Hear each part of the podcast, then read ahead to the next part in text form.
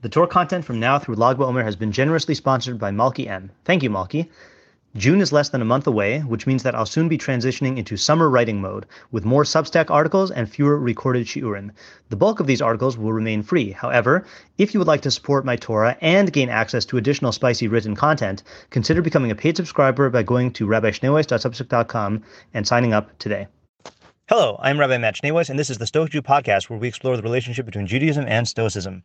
I did not plan on recording this, but I want to record my thoughts while they're fresh. So once again, I am not in front of my laptop. I do not have access to my texts, except for this one book I'm holding in my hand, which is A Guide to the Good Life: The Ancient Art of Stoic Joy by William B. Irvine, which I purchased recently and am reading one chapter a day of. And this morning, I read the following passage. This is in the chapter on negative visualization, or what we call premeditatio malorum, the Stoic technique of visualizing all the bad things that can happen so that the impact of those things is lessened when the thing actually does happen. The author writes as follows. One might imagine that the Stoics, because they go around contemplating worst-case scenarios, would tend toward pessimism. What we find, though, is that the regular practice of negative visualization has the effect of transforming Stoics into full-blown optimists. Allow me to explain. We normally characterize an optimist as someone who sees his glass as being half full rather than half empty. For a Stoic, though, this degree of optimism would only be a starting point. After expressing his appreciation that his glass is half full, rather than being completely empty, he would go on to express his delight in even having a glass. It could, after all, have been broken or stolen. And if he is atop his Stoic game, he might go on to comment about what an astonishing thing glass vessels are. They are cheap and fairly durable, impart no taste to what we put in them, and, miracle of miracles, allow us to see what they contain.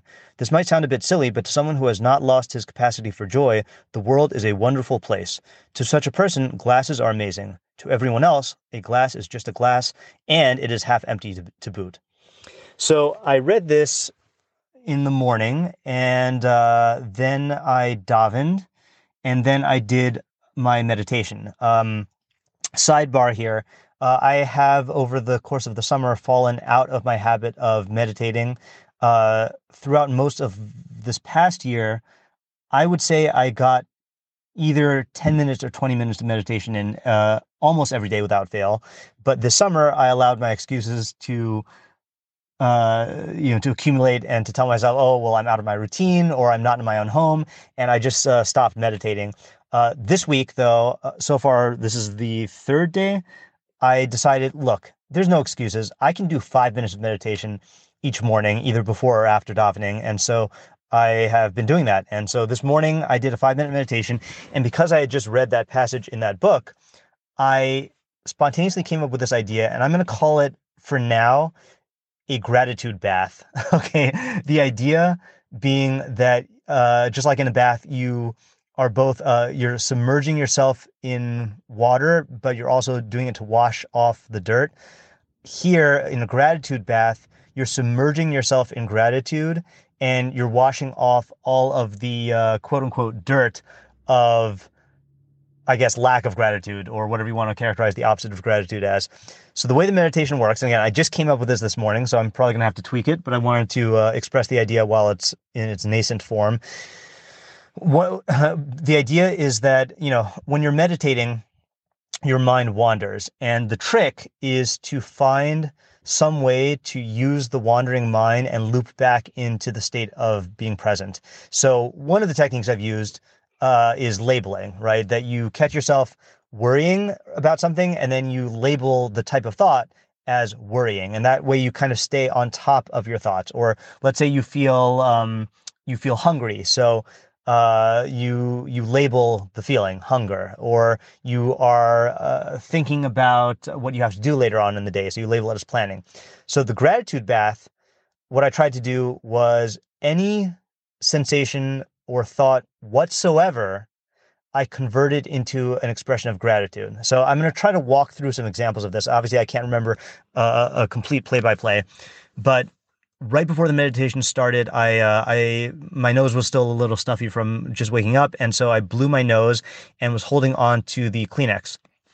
So I, started the meditation, felt the Kleenex in my hand, and immediately felt gratitude. I'm grateful to Hashem for Kleenex, because without Kleenex, I'd have to blow my nose, on the ground, or like people used to do in the olden days, or keep it, or just have a stuffy nose. Then I swallowed, okay, because I'm still sick, and so my throat was a little. I guess I'm still sick as of Thursday, August 10th, which is when I'm recording this. I swallowed, and I immediately was thankful to Hashem for saliva. And then I thought about Roger Ebert, the movie critic, who died of throat cancer. And I remember seeing a documentary about him and how he, his whole throat got dissolved. And I can't remember exactly what happened to his salivary glands or what happened to his saliva, but I just realized, I could be in a situation where I might not be able to swallow, okay? Then I heard an annoying crow cawing, and I thought, thank God for crows, because I don't know how the ecosystem works, but I can guarantee you that around here in Mercer Island, Washington, then the crows are essential to the ecosystem. Then I heard a car, and I thought, thank God I live in a society where there are cars around. We had just seen a movie last night that took place in this remote region of Russia, and they had cars there. And I remember thinking when we watched the movie about how, this was like in a whaling village.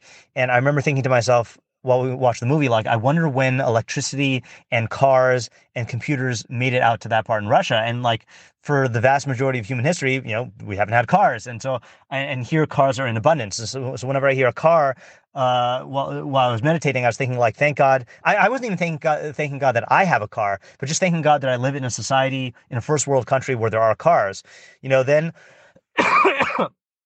oh, so then I coughed.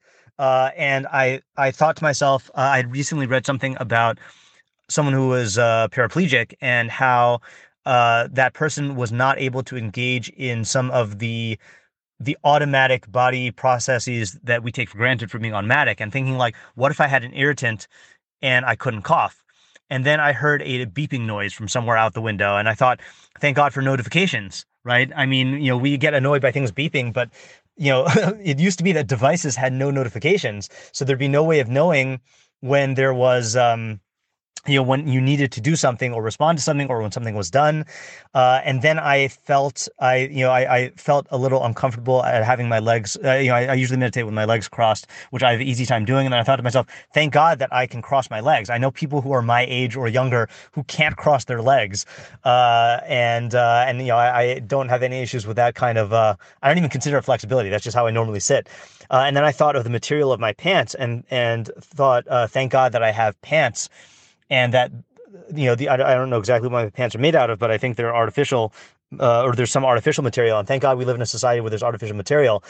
And then I thought, then I got, my back was slightly, I felt my back touching the couch. And thank God that I have a couch, that there are people who don't have anything to sit on, and they can only sit on the ground. So I think you get the idea right now that basically anything that entered my mind, I converted it into a gratitude thought. And I spent the entirety of the 5 minutes. The 5 minutes went by like that. And for anyone who's tried meditating, especially with a timer, I'm sure they can tell you that sometimes 5 minutes can feel like an eternity. In this case, the 5 minutes just went by really quickly. And it was easy also because, again, the difficulty in meditation is you find your mind wandering. Here, though, I was able to take any mind wandering that I experience and convert it into a platform for experiencing gratitude.